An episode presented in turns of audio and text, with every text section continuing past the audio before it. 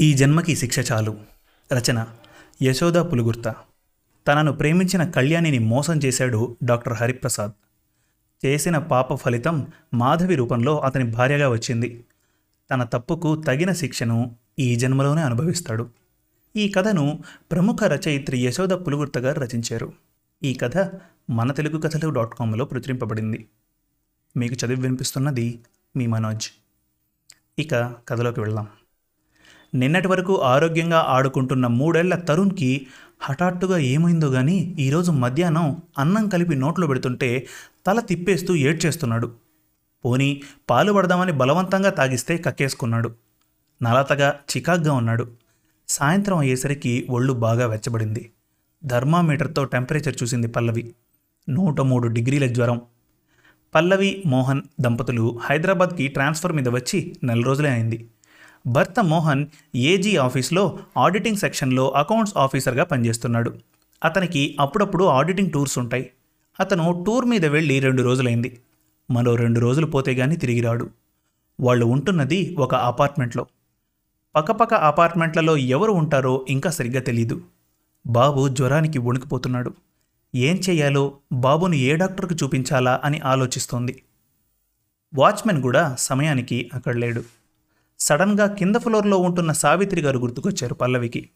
ఆ అపార్ట్మెంట్లో దిగిన పది రోజులకు అనుకుంటా ఒకరోజు సాయంత్రం బాబుని తీసుకుని ఆ అపార్ట్మెంట్ ఆవరణలో ఉన్న పిల్లల పార్క్కి వెళ్ళింది. అక్కడే సావిత్రి గారు పరిచయం అయ్యారు మాటల సందర్భంలో వారి అమ్మాయి సునీత నర్సింగ్లో డిగ్రీ పూర్తి చేసిందని మంచి కార్పొరేట్ హాస్పిటల్లో నర్స్ ఉద్యోగానికి ప్రయత్నం చేస్తోందని ఈ లోపల ఖాళీగా ఉండడం ఎందుకు అనుకుంటూ అనుభవం కోసం ఆ వీధి చివరనున్న సంతోష్ హాస్పిటల్లో నర్స్గా పనిచేస్తోంది అని చెప్పడం గుర్తొచ్చి అమ్మయ్య అనుకుంటూ బాబుని తీసుకొని ఇంటి డోర్ లాక్ చేసి ఆ హాస్పిటల్కి వెళ్ళింది. అది చిన్న హాస్పిటల్ అయినా నీట్గా ఉంది. ఆ హాస్పిటల్ ఎంట్రన్స్లో ఎదురుగా అందమైన నేమ్ బోర్డు మీద డాక్టర్ హరిప్రసాద్ పీడియాట్రిషియన్ కిందనే డాక్టర్ మాధవి గైనకాలజిస్ట్ అని రాసుంది. లోపలకు ప్రవేశించగానే ఒకవైపు అందమైన పూల చెట్లు మరోవైపు పచ్చని లాన్తో ఆహ్లాదకరంగా ఉంది. అమ్మయ్య అని ఊపిరి పీల్చుకొని హాస్పిటల్ లోపలకు అడుగుపెట్టింది. ఆ హాస్పిటల్ అక్కడ పెట్టి కొద్ది కాలమే అయిందని సావిత్రి గారు అన్నారు. ఏ డాక్టర్ అయితేనేమి? ఇంటికి దగ్గరలో ఉంది. బాబుకి టెంపరేచర్ తగ్గి నార్మల్కి వస్తే చాలు. ఎల్లుండి మోహన్ రాగానే మరో మంచి డాక్టర్ దగ్గరికి తీసుకెళ్ళొచ్చు అనుకుంది. వెళ్ళగానే హాస్పిటల్ బైక్ కనిపిస్తే నర్స్ సునీత గురించి అడిగింది పల్లవి. ఏదో పని మీద పర్మిషన్ పెట్టి వెళ్ళారని చెప్పాడు అబ్బాయి. హాస్పిటల్లో ఎక్కువ జనం లేరు. తన వంతు వచ్చిన వెంటనే బాబుని తీసుకొని డాక్టర్ రూమ్లోకి వెళ్ళింది పల్లవి. తల ఉంచుకొని మొబైల్ ఫోన్లో ఎవరితోనో మాట్లాడుతున్న డాక్టర్ హరిప్రసాద్ తలెత్తి చూడకుండానే కూర్చోమని సైగ చేశాడు. కొన్ని క్షణాల తర్వాత ఫోన్ ఆఫ్ చేసి తలెత్తి చూస్తూ అడిగాడు. ఏంటమ్మా సమస్య? అని. డాక్టర్ ముఖం వైపు చూసిన ఆమె మస్తిష్కంలోకి హఠాత్తుగా ఒక రూపం మసక మసగ్గా రూపుదిద్దుకోసాగింది. ఆ రూపానికి మరింత క్లారిటీ వచ్చి ఎవరో గుర్తొచ్చేసరికి ఒక్కసారిగా సర్పద్రష్టలా ఉండిపోయింది పల్లవి. కానీ డాక్టర్ మాత్రం పల్లవిని గుర్తుపట్టలేదు. కానీ పల్లవి డాక్టర్ను గుర్తుపట్టేసింది. ఒక్క క్షణం బాబును అక్కడి నుంచి తీసుకుని వెళ్ళిపోవాలనుకుంది. కానీ వెళ్ళలేని నిస్సహాయత. బాబు ఒళ్ళు కాలిపోతోంది. మనసు కాస్త కుదుటపరుచుకొని బాబుకి జ్వరం అని చెప్పింది. బాబు వివరాలు అడుగుతూ డాక్టర్ బాబుని పరీక్ష చేసి హై టెంపరేచర్ ఉందని ఇంజెక్షన్ చేసి కాంపౌండర్ చేత సలైన్ బాటిల్ తెప్పించి డ్రిప్ పెట్టారు. బాబు మగతగా పడుకున్నాడు. జ్వరం తగ్గుతుందని కంగారు పడవలసిన అవసరం ఏమీ లేదని చెప్పాడు. ఒక రెండు గంటల్లో వెళ్ళిపోవచ్చని బయట సోఫాలో కూర్చోమని చెప్పాడు డాక్టర్. పల్లవి మనసు బాబు విషయంలో తేలికబడినా తన అక్క కళ్యాణికి జరిగిన మోసాన్ని ఎలా మర్చిపోగలుగుతుంది? తనను హరి నిజంగా గుర్తుపట్టలేదా? లేక నాటకమా? ఇంకా ఆగలేకపోయింది. మీరు మీరు హరి కదూ? కాకినాడ రంగారాయం మెడికల్ కాలేజీలో చదివిన హరి మీరే కదూ? అంటూ టక్కును ప్రశ్నించింది.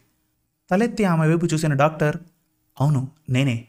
ఇంతకీ మీరు మీకు కళ్యాణి తెలుసు కదూ? అల్లంరాజు కళ్యాణి. మా అక్క. అల్లం అల్లం అంటూ ఏడిపించేవారు. నేను పల్లవిని.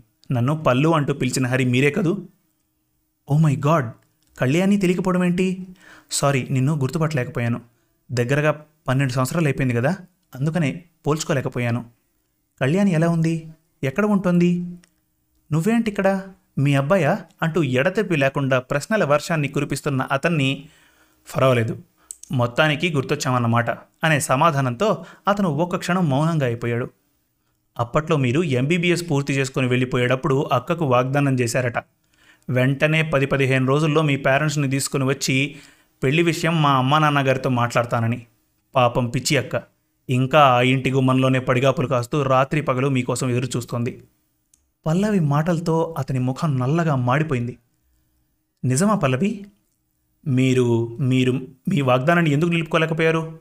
మా ఇంట్లోనే ఒక పోర్షన్లో అద్దెకుంటూ అభం శుభం తెలియని మా అక్కను మీ కబుర్లతో నవ్విస్తూ ప్రేమిస్తున్నానని చదువు అయిపోయిన వెంటనే పెళ్ళి చేసుకుందామని అక్కతో మాయమాటలు చెప్పలేదా?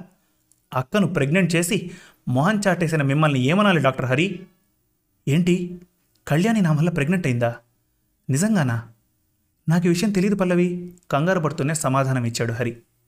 నేను కళ్యాణి గురించి మా అమ్మా నాన్నకి చెప్పాను. కానీ మా పెళ్ళి గురించి వాళ్ళు అభ్యంతరం చెప్పారు. నా డాక్టర్ చదువుకి అప్పు చేసి చదివించామని డబ్బున్న అమ్మాయిని కట్నం తీసుకొని పెళ్ళి చేయాలనుకుంటున్నామని చెప్పేసరికి నేను ఎదురు తిరగలేకపోయాను. I'm really sorry Pallavi. మీ సమాధానం ఎలా ఉందో తెలుసా? తప్పు చేసి ఆ తప్పుని కప్పిపుచ్చుకోవడానికి డొంకదారులు వెతుకుతున్నట్టుగా ఉంది. మీరు ఒక డాక్టర్ అయ్యుండి ఒక అమాయకురాలిని శారీరకంగా లోబరుచుకుంటే ఆ అమ్మాయికి జరగబోయే అనర్థం ఏమిటో తెలియని మూర్ఖులన్నమాట. ఆ అమ్మాయి జీవితం సర్వనాశనం అయినా కూడా మీకు అవసరం లేదు కదా? డాక్టర్ హరిప్రసాద్కు నోట మాట రావడం లేదు. నిజానికి అప్పట్లో డిగ్రీ మాత్రమే చదివిన కళ్యాణిని పెళ్ళి చేసుకోవాలని అతను అనుకోలేదు. ముద్దబద్ది పువ్వు లాంటి అమ్మాయి అందంగా కళ్యాణి అప్పట్లో తనని ఆకర్షించింది. దొరికిన అవకాశాన్ని ఉపయోగించుకోవాలనుకున్నాడు. తన తల్లిదండ్రులకు తమ ప్రేమ విషయం చెప్పి వాళ్ళను తీసుకువస్తానని భ్రమపెట్టాడు తన అవసరం తీరగానే కళ్యాణిని అతని మస్తిష్కంలోంచి పూర్తిగా తొలగించేశాడు. పీజీ చదవడానికి మణిపాల్ యూనివర్సిటీకి వెళ్ళిపోవడం తర్వాత బాగా ఆస్తిపాస్తులున్న డాక్టర్ మాధవిని పెళ్ళి చేసుకున్నాడు. ఒకవైపు తన భార్య మాధవి హాస్పిటల్కు వచ్చే టైం. ఇప్పుడు పల్లవి మాటలు మాధవి చెవిన పడితే పెద్ద విస్ఫోటకమే జరుగుతుంది.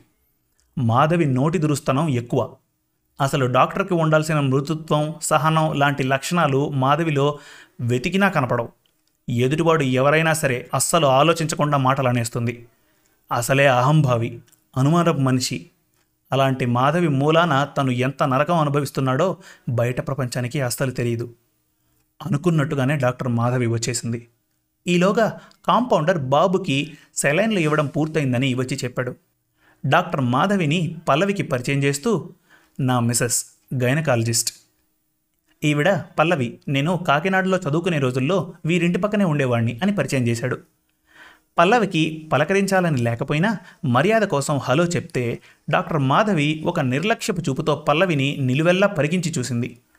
చాలా గర్వంగా అతిశయంగా కనిపిస్తోంది ఆవిడ. మీ బాబుకి జ్వరం బాగా తగ్గింది పల్లవి. ఈ సిరప్ టాబ్లెట్స్ ఒక రెండు రోజులు వాడు అంటూ ప్రిస్క్రిప్షన్ చేతికిస్తూ ఇక ఇంటికి తీసుకోపోవచ్చు అంటూ మాధవి వెనక నిలబడి దండం పెడుతూ చెప్పాడు హరి.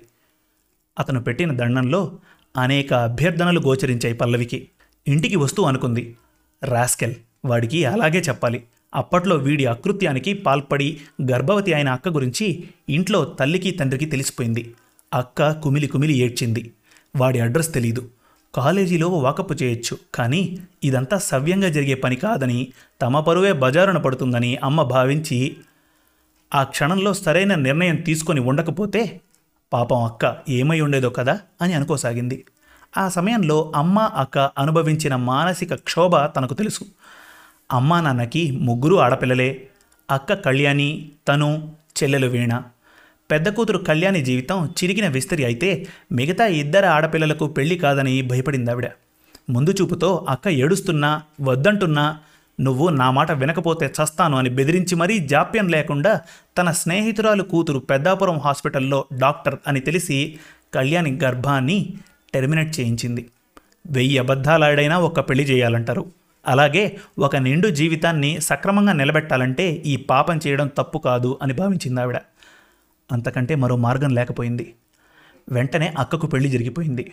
అక్క ప్రస్తుతం తన భర్త పిల్లలతో హాయిగా చెన్నైలో సంసారం చేసుకుంటోంది. ఈ డాక్టర్ మహాశయుడికి తను చేసిన తప్పేంటో అనుక్షణం గుర్తొచ్చి జీవితాంతం నరక యాతన అనుభవించాలి. అందుకే తను అలా చెప్పింది.